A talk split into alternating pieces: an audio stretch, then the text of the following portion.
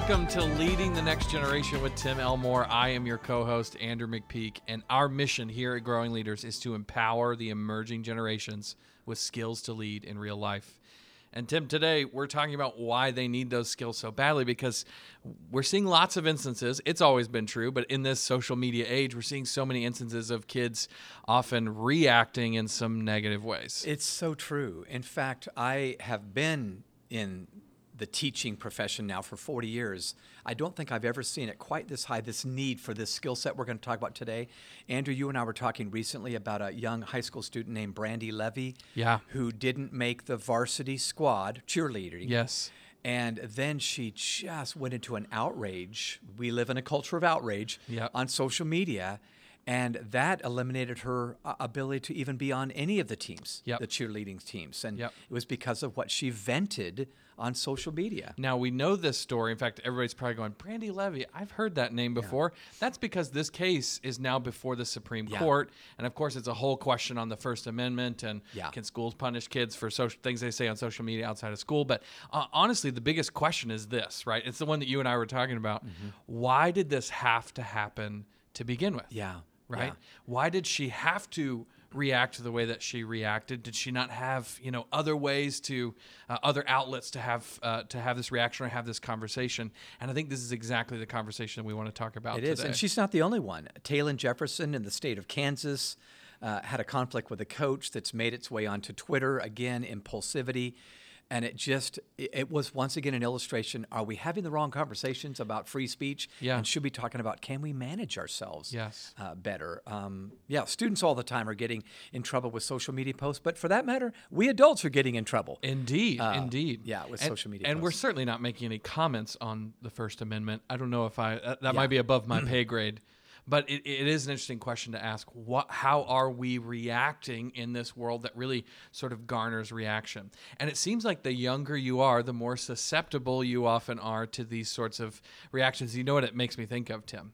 Uh, this exact thing, same thing happened in the most recent football season Yes, as well. yes. Uh, I don't know if you remember, there was a big game in the SEC between Florida and LSU. Yep. Um, and it was a really tight game. In fact, the game was tied. Uh, Flor- or, uh, LSU has the ball, uh, and L- it's third and ten. LSU is, um, I think they ran it to the outside, and and the uh, one of the defensive players, Marco Wilson for Florida, tackles the guy. Great tackle. They're six yards short of the first down. But if you remember the season, you remember what happened next. He did not stop there. In fact, part of his celebration was that he ripped off the shoe of the guy he had just tackled and threw it in celebration. And of course, as he's in the middle of this, all his teammates are running over going, "No, no, no." And they knew exactly what was going to happen. He, penalty was called, and all of a sudden, that stop uh, uh, that was a fourth and six, all of a sudden becomes a first and goal. LSU goes on to drive down the field, kick the winning field goal, win the game. Some people actually argue it may have kept Florida out of the playoffs, even not even just causing them to lose that game. But what another example Yep. of an emotional reaction in a moment that has uh, lots and lots of consequences. Yeah. So it, it's it's it's true. Schools um, just have to begin assessing. So do moms and dads. Yeah. More than academic knowledge and uh, non-academic. We we've got to move into the non-academic world and say we're teaching the whole person, and that's really what we're about Yeah. Growing Leaders. So, Andrew, you may be aware of this, but approximately 2,000 superintendents, administrators, teachers, and parents were surveyed, and most of them agreed that schools should be begin teaching and testing for practical life skills, not just academic subjects. So we've we've gotten this very um, singular focus. And I do agree, uh, academics are important, but I find myself saying in almost every one of these podcasts, we've got to teach life, we've got to teach leadership, um, and and this is really the theme of our podcast today. Absolutely. What those educators are realizing is that these two things are intimately connected, right? The academics we want to see these kids thrive in are connected to the soft skills and whether or not they've developed them, right? How well can a classroom teaching go if one of the students is having an emotional reaction right there in Yeah, the classroom, yeah. right? These two things are intimate, intimately linked, and that's why we've got to talk about how do we build soft skills, and in particular, the the soft skill that's going to allow students to sort of make a better decision in an emotional moment. Yeah. So there's disagreement, as I understand the survey, on which soft skills might be most important. Okay. For instance, a technical, a computer tech might need a different set of skills than a salesperson. Which makes sense. But the one thing we all agree on is that we need soft skills. We need um, really social and emotional learning. There's the term again. Yeah. Uh, taught. And there's one particular soft skill that every single person surveyed agreed this must be taught. and So that's our theme for the for the podcast today. Absolutely. Well, um, if you're you're probably putting the connections together at this point, the soft skill it's actually a sub competency of social and emotional learning is simply managing emotions. Do I have the ability to regulate my emotions, to be aware of what's going on, and how well do I handle that? Think, listeners, about how many conflicts could have been averted or avoided, whether it was a political conflict Yeah. or not even a political issue, just the, the wearing of masks and, and the vaccine and all that we've been through the last year could have been averted had we been able to manage emotions better. Uh, so when a high school student can't control their emotional outbursts, they sabotage not only classroom time, but their ability to utilize logic in learning. Heightened emotions tend to last about 90 seconds, but they diminish clear thinking for hours. Fascinating. Uh, when a young retail clerk can't control their emotional response to an unhappy customer, they not only risk losing a sale, they may push away a customer for good and motivate them to tell the story on social media. Has a ripple effect. that's Absolutely. quite negative. Yeah. Uh, when student athletes like Marco Wilson, you just talked about, Andrew, can't manage their emotion, it may appear positive at first since they play with more passion maybe for a minute, but unfortunately, those emotions begin to sabotage good judgment and usually lead to penalties and personal fouls. Yeah. And then I'm even thinking about young married people. Uh, you know, you and I both have come to believe marriage is the polisher of character, isn't it? yes, it is. So when a young married person can't control their emotions, their partner may feel it's it's bearable for a week or two, but when it's a regular pattern, no healthy person wants to remain in the same home with this sort of volatility in another person. So I think everybody would agree that's listening. Yes, I get this.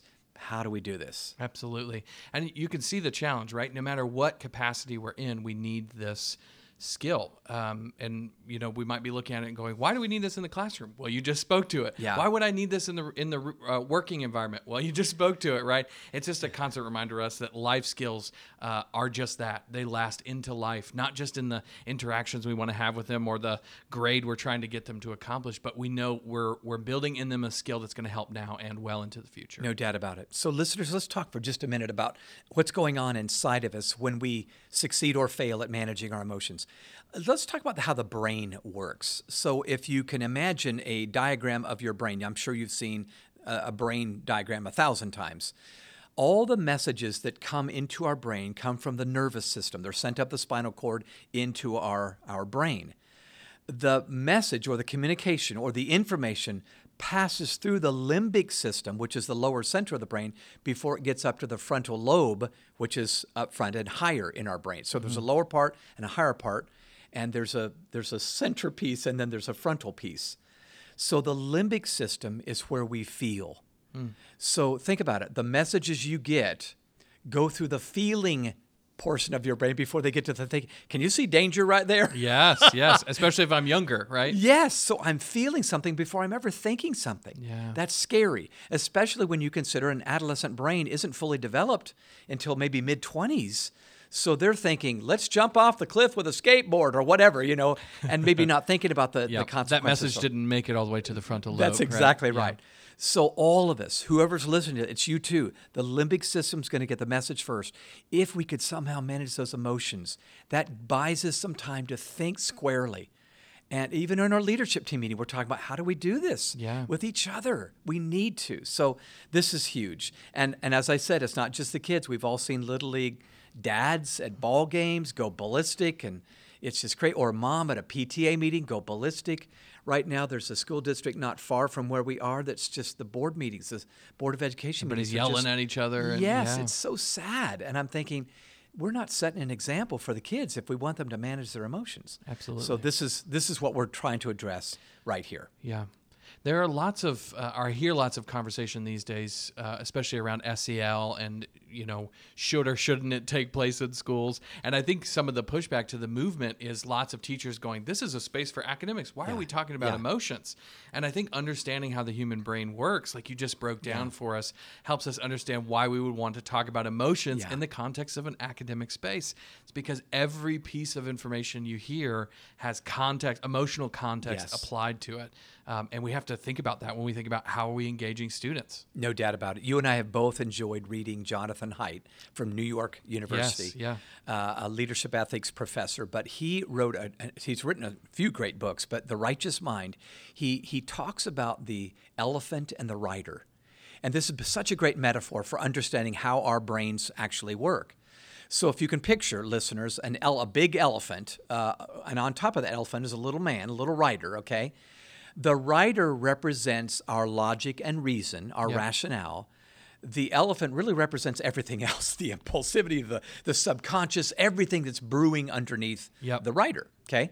Now, the rider pretends he's in charge. He's whipping that elephant, pretends he's in charge. But really, the elephant's so big, that elephant goes wherever he wants to. Mm-hmm. And then what happens is the rider pretends he's in charge. Isn't it true? You do something really stupid, you go, I'm now going to defend why I just did that with four logical reasons, and your spouse is going, Right, really? Seriously? You know? Yeah. But it's what happens. So again, we're saying, can we tame the elephant long mm. enough for the rider reason to be in control? Yeah, and and are we able to stop and realize that that's what's happening, right?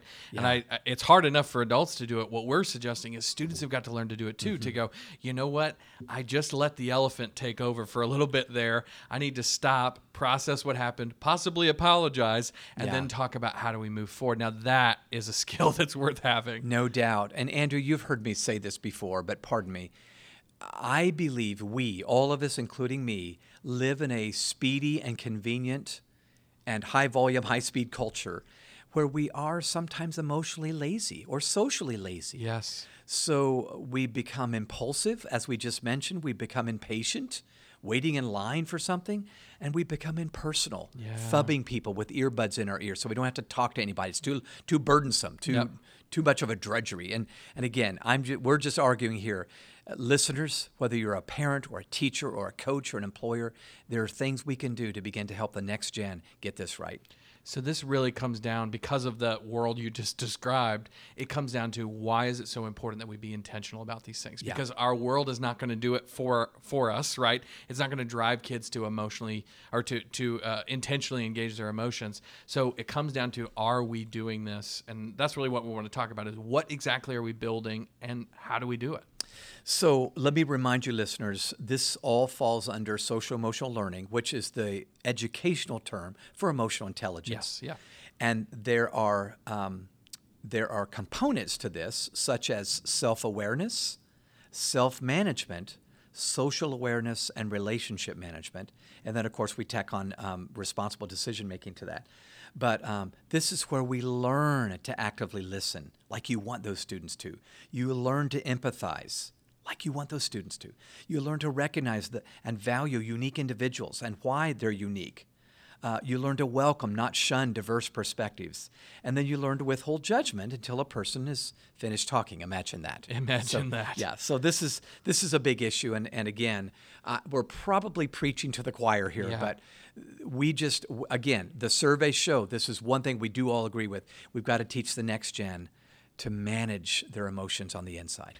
So, in terms of how we do this, I mean, there are obviously whole curriculums out there to help Yeah. build these skills. We have one, and I'll mention how to get a a hold of that in just a minute. But I want you to kind of give us a really practical thing we can put in our pockets right now. The next interaction we have with a student, how can we help them take a second and process their emotions and manage them in a healthy way? Okay, so listeners, um, there's a practice that I've begun in 2020 that has just helped me wade through the pandemic. And the three steps are very, very simple. Um, let me just give you three words to, to remember. The first one is pause. I get into trouble when I don't pause, but when I just react instead of respond Yep. because it's instantly. So I'm saying don't react instantly. Wait, count to 10, count to 50, whatever you have to do, and allow messages to get past that limbic system and into the frontal lobe where you can think logically.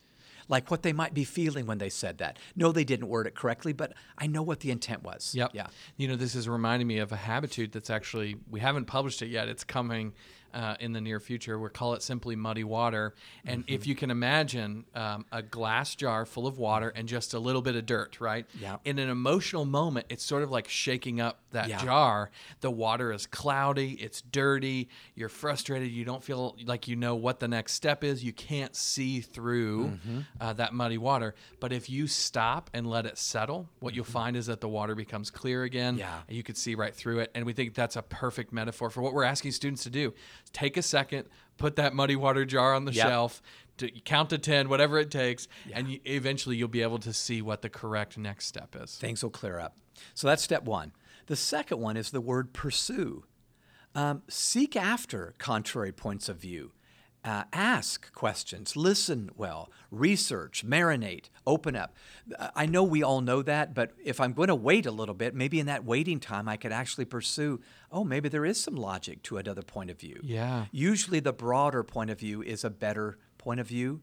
Uh, two heads are better than one, five heads are probably better than even two. Yeah. So that's just puzzle pieces and box tops. It's seeing a, a larger picture, then you see where that one piece you're holding really fits into the bigger picture. Oftentimes, this is about learning to ask the question: Might I be wrong on this? Right? Yeah, yeah. Uh, is it possible that I'm that I'm the problem, or I'm not seeing it completely clearly? And even if that's not what's going on, even the practice of learning to ask that question can be really helpful, especially if you can start it early on in life. Because honestly, the internet is always going to be full of a bunch of opinions that will confirm what you already Yeah, believe. Right? that's right. It takes active work to go out and find a different perspective and and the only way you're going to do that is with that little bug in your ear that says you know what i need to investigate and find out am, is my perspective actually correct on Yeah, this you're spot on. So the third and final step we're suggesting is the word perceive.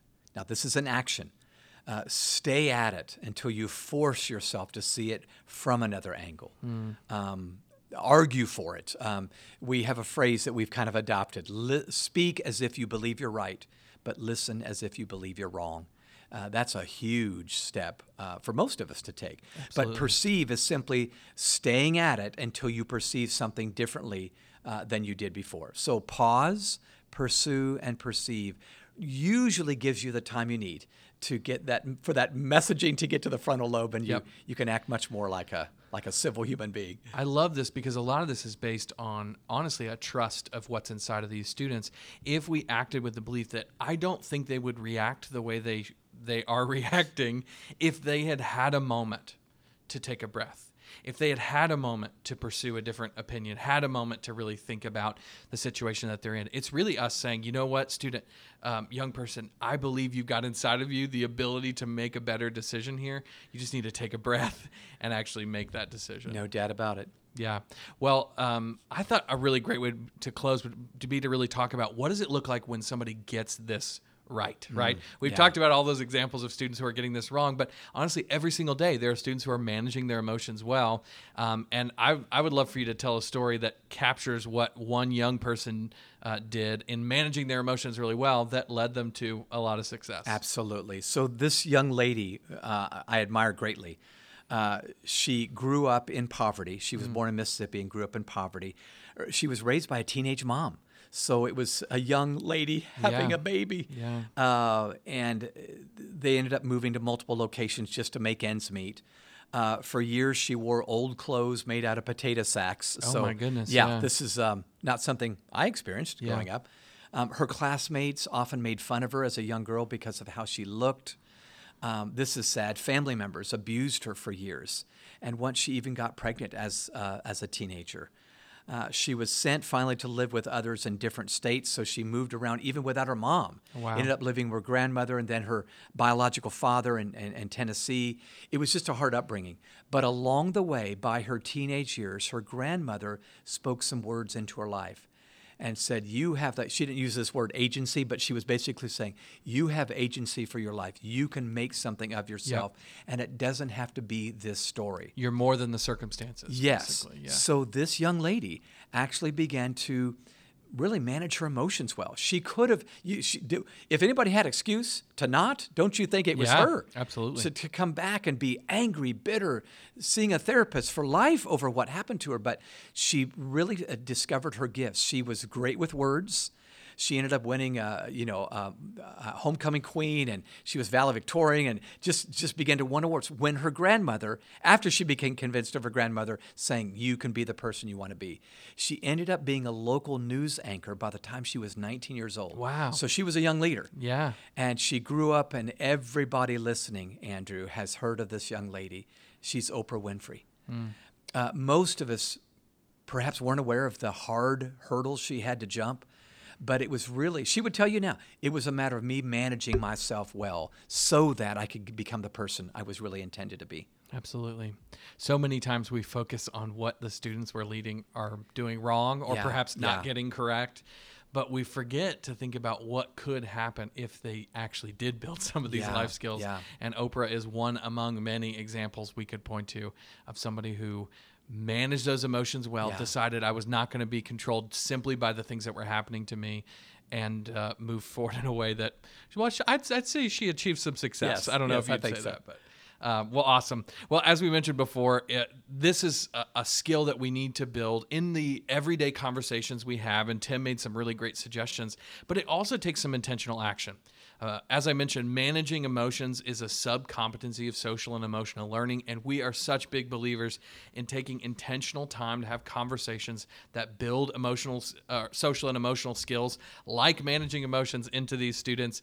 If you're looking for a way to do that, we have a program. It's not the only program out there, but we're pretty fond of it. We call it Habitudes for Social and Emotional Learning. Uh, and this is a program that utilizes images, stories, uh, really interesting experiences, and also conversations to engage students and help them build some of these all important competencies. What's really great is we have a high school uh, edition of this program, but we also just released a brand new middle school edition. Both of these uh, middle school and high school versions of this cover all of the competencies in SEL. So we'd love for you to check those out. Head on over to growingleaders.com slash SEL. You can find out more and actually even try a free sample. We'd love for you to get that. Well, as always, if you would rate this podcast, give us five stars. That gets the word out about what we're doing here. Uh, share this with a friend. If you found it helpful, pass it along to somebody who you think may benefit from it. If you want to connect with us online, we are at Growing Leaders and at Tim Elmore, pretty much everywhere you are. And then if you've got ideas for this podcast, shoot us an email. It's podcast at growingleaders.com.